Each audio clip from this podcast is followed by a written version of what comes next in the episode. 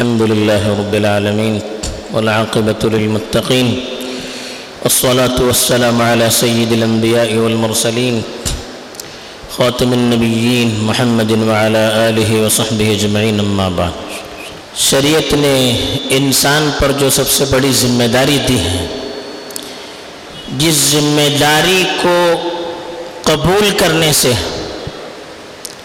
پہاڑوں نے بھی انکار کیا۔ زمین نے بھی انکار کیا، آسمانوں نے بھی، آسمان نے بھی انکار کیا۔ اتنی بڑی ذمہ داری۔ دنیا کی بڑی سے بڑی جو مخلوق ہو سکتی ہے، وہ آسمان ہے، زمین ہے، بڑے بڑے پہاڑ ہیں۔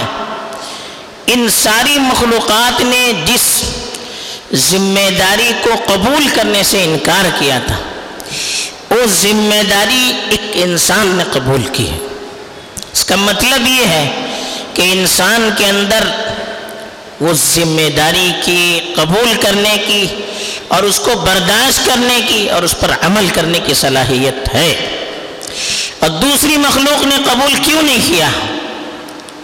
اتنی بڑی ذمہ داری تھی کہ انہوں نے اپنے آپ کو اس کا لائق نہیں سمجھا۔ وہ ذمہ داری کیا ہے؟ امانت کی ذمہ داری ہے۔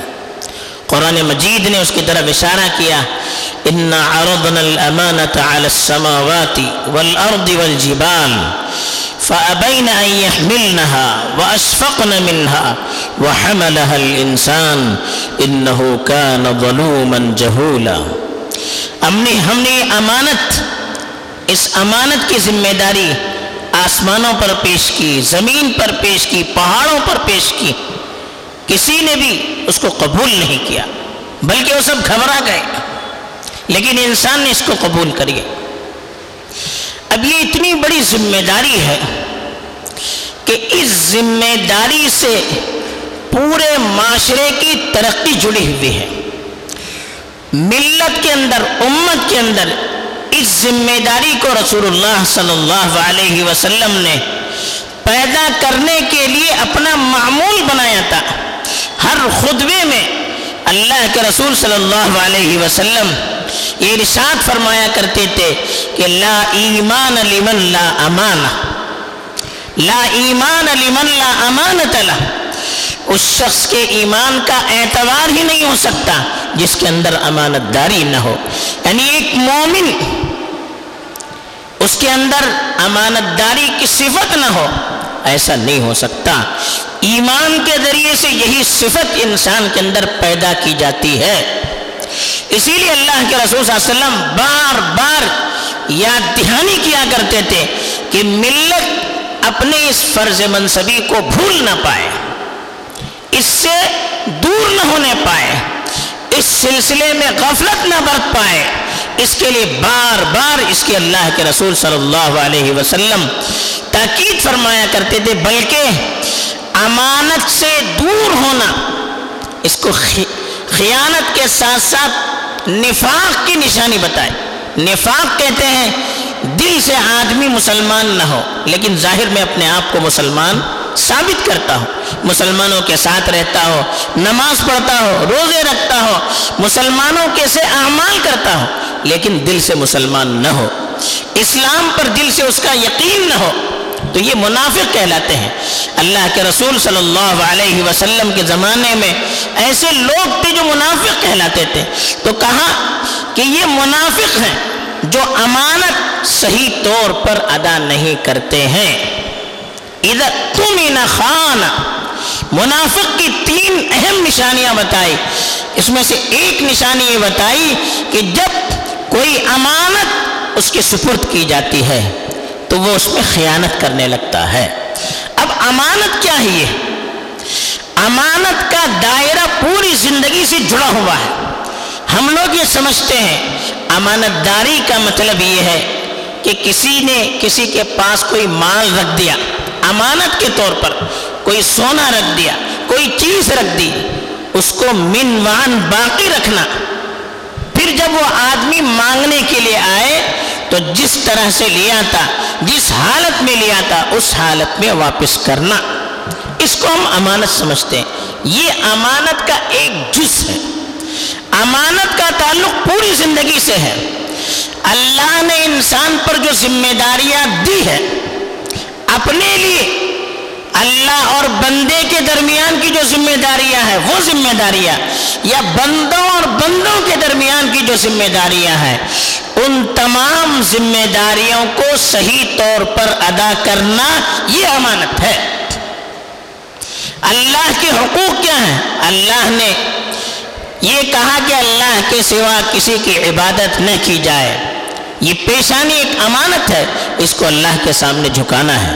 اللہ کے ساتھ کسی کو شریک نہ کرنا، یہ امانت داری ہے، ایک ذمہ داری ہے۔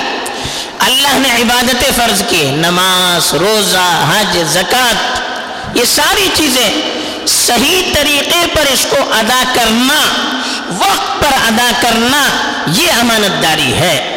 اس میں اونچ نیچ ہو جائے۔ نماز مان لیجیے، وقت پر نہیں پڑھا، خیانت ہے یہ۔ نماز کو سنتوں کے بغیر پڑھ لیا۔ نماز کی جو واجبات ہیں، اس میں کوتاہی کر لی۔ یہ خیانت ہے۔ آدمی روزہ رکھے اور روزے کے جو اصول ہیں، اس کی خلاف ورزی کرے، یہ خیانت ہے۔ زکوٰۃ دینے میں ڈنڈی مارے، یہ خیانت ہے۔ ایسے ہی امانت داری کا تعلق، انسان کے آپسی جو تعلقات ہوتے ہیں، اس میں بھی امانت داری ہے۔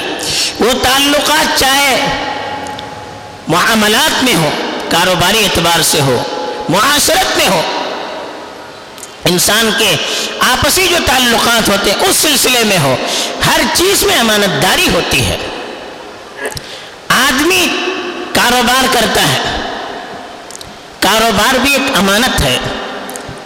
کاروبار صحیح طریقے پر کرنا، جتنا تولنا ہے اتنا تولنا، جتنا ناپنا ہے اتنا ناپنا، یہ امانت داری ہے۔ جیسا مال ہے، صحیح صحیح ہم نے بتا دیا، فلاں کوالٹی کا ہے، فلاں جگہ کا بنا ہوا ہے، یہ امانت داری ہے۔ ہم نے ایک جگہ کے مال کو دوسری جگہ کا بتا دیا، یہ خیانت ہے۔ ایک کوالٹی کے مال کو دوسرا کوالٹی بتا دیا یہ خیانت ہے۔ ایسے ہی تولتے وقت کمی بیشی کی، یہ خیانت ہے۔ ناپتے وقت کمی بیشی کی، یہ خیانت ہے۔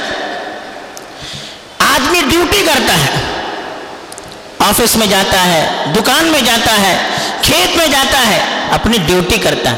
یہ جو ڈیوٹی کا وقت ہوتا ہے، مان لیجیے نو بجے سے پانچ بجے تک کا وقت ہے، یہ ایک امانت ہے۔ اب یہ جو نو بجے سے پانچ بجے تک کے درمیان کا جو وقت ہے، جو ذمہ داری اس وقت آفس کی طرف سے، کمپنی کی طرف سے، دکان کی طرف سے یا کھیتی کے مالک کی طرف سے دی گئی ہے، اس کام میں اس کو گزارنا یہ ذمہ داری امانت ہے۔ اگر اس وقت کو ہم نے دوسرے کام میں گزارنا شروع کر دیا تو یہ خیانت ہے۔ آفس کے وقت میں ہم باہر گئے، بے ضرورت، یہ خیانت ہے۔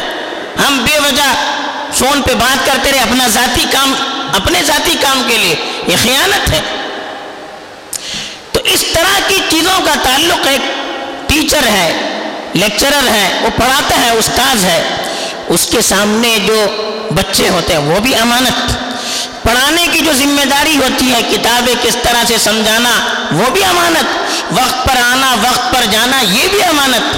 ادارے جو ہوتے ہیں، مساجد ہیں، مدارس ہیں یا دوسرے جو رفائی ادارے ہیں، سوشل ادارے ہیں، سماجی ادارے ہیں، اس کی اگر کسی کو ذمہ داری ملتی ہے، کوئی سیکرٹری ہے، کوئی ناظم ہے، کوئی صدر ہے، کوئی اور کوئی ذمہ داری اس کو ملتی ہے۔ اب یہ بھی ایک امانت ہے۔ اس کو صحیح طور پر جس سے ملت کا فائدہ ہو، جس سے قوم کا فائدہ ہو، جس سے ادارے کا فائدہ ہو، اس کے مطابق اس ذمہ داری کو ادا کرنا یہ امانت ہے۔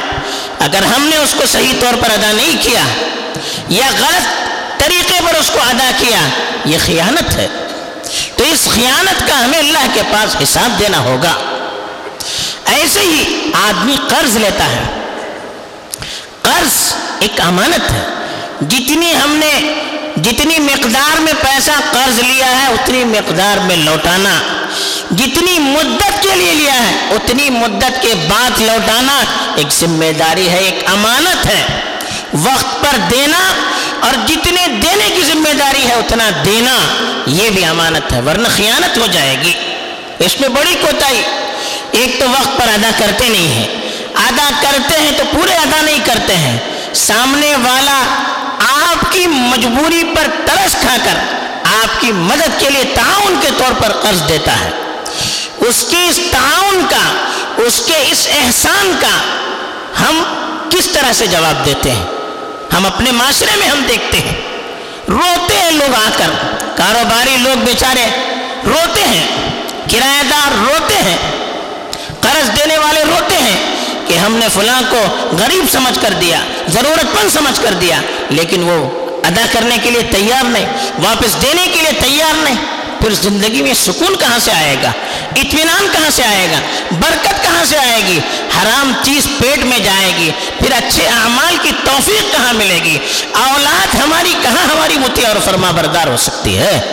ایسی وراثت ہے۔ وراثت کی تقسیم نہیں ہوتی ہے، من مانی اس کا استعمال ہوتا امانت ہے، جب تک اس کی تقسیم نہ ہو جائے، وہ امانت ہے۔ صحیح طور پر ادا کرنا یہ ضروری ہے، ورنہ امانت میں خیانت ہو جائے گی۔ ایسی پارٹنرشپ پر کاروبار آدمی کرتا ہے۔ ورکنگ پارٹنر ہوتا ہے۔ ایک آدمی بیچارہ پیسہ دیتا ہے اور ایک آدمی محنت کرتا ہے۔ اب کچھ مہینے تو صحیح صحیح بالکل منافع دیتا ہے، کتنا فائدہ ہوتا ہے، اتنا دیتا ہے۔ کچھ مہینے کے بعد وہ اپنا مال سمجھ کر اس میں اپنی منمانی خرچ کرنا شروع کر دیتا ہے۔ پھر ایک دو سال کے بعد ہوتا ہے کہ نہیں، آپ کے مال میں کچھ یہ نہیں ہوا، نقصان ہوا، ہم نے دوسرا کاروبار شروع کیا۔ اتنی آسانی سے کہتا ہے جیسے کوئی معمولی بات ہو۔ پیسہ خود کا جاتا تو معلوم ہوتا کتنی تکلیف ہوتی ہے۔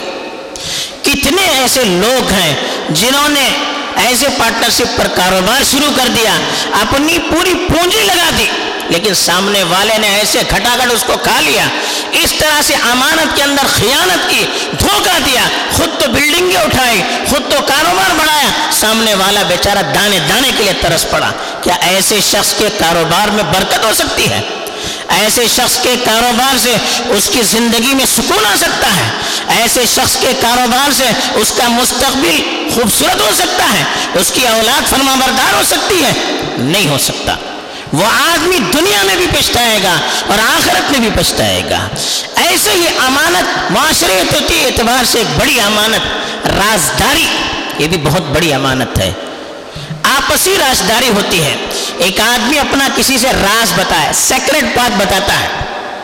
وہ آپ سے سیکرٹ بات اسی لیے بتاتا ہے کہ دوسروں کو معلوم نہ ہو۔ ایک امانت ہے یہ۔